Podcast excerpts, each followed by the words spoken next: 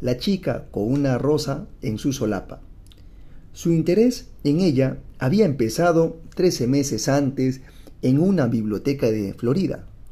Al tomar un libro de un estante, se sintió intrigado, no por las palabras del libro, sino por las notas escritas a lápiz en el margen. La suave letra reflejaba un alma pensativa y una mente lúcida. En la primera página del libro descubrió el nombre de la antigua propietaria del libro, Miss Hollis Minell. Invirtiendo tiempo y esfuerzo, consiguió su dirección. Ella vivía en la ciudad de Nueva York. Le escribió una carta presentándose e invitándola a cartearse. Al día siguiente, sin embargo, fue embargado a ultramar para servir en la Segunda Guerra Mundial. Durante el año y el mes que siguieron, ambos llegaron a conocerse a través de su correspondencia. Cada carta era una semilla que caía en un corazón fértil. Un romance comenzaba a nacer. Blanchard le pidió una fotografía, pero ella se rehusó.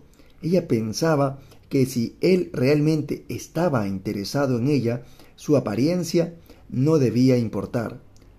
Cuando finalmente llegó el día en que él debía regresar a Europa, ambos fijaron su primera cita a las siete de la noche, en la Gran Central Station de Nueva York. Ella escribió, Me reconocerás por la rosa roja que llevaré puesta en la solapa. Así que a las siete en punto, él estaba en la estación, buscando a la chica cuyo corazón amaba, pero cuya cara desconocía. Dejaremos que Mr. Blanchard relate lo que sucedió después. Una joven venía hacia mí, y su figura era larga y delgada. Su cabello rubio caía hacia atrás, en rizos, sobre sus delicadas orejas. Sus ojos eran tan azules como flores. Sus labios y su barbilla tenían una firmeza amable, y enfundada en su traje verde claro. Era como la primavera encarnada, comencé a caminar hacia ella, olvidando por completo que debía buscar una rosa roja en su solapa. Al acercarme, una pequeña y provocativa sonrisa curvó sus labios. ¿Vas en esa dirección, marinero? murmuró. Casi incontrolablemente di un paso para seguirla y en ese momento vi a. Estaba parada casi detrás de la chica, era una mujer de más de cuarenta años, con cabello entrecano que asomaba bajo un sombrero gastado. Era bastante llenita y sus pies, anchos como sus tobillos, lucían unos zapatos de tacón bajo. La chica del traje verde se alejaba rápidamente. Me sentí como partido en dos. Tan vivo era mi deseo de seguirla y sin embargo tan profundo era mi anhelo por conocer a la mujer cuyo espíritu me había acompañado tan sinceramente y que se confundía con el mío. Y ahí estaba ella. Su faz pálida y recordete era dulce e inteligente, y sus ojos grises tenían un destello cálido y amable. No dudé más. Mis dedos afianzaron la gastada cubierta de, piel azul del pequeño volumen que haría que ella me identificara. Esto no sería amor, pero sería algo precioso, algo quizá aún mejor que el amor, una amistad por la cual yo estaba y debía estar siempre agradecido.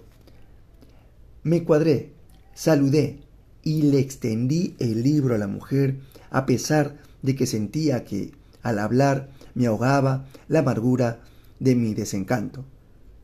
Soy el teniente John Blanchard y usted debe ser Miss Minor.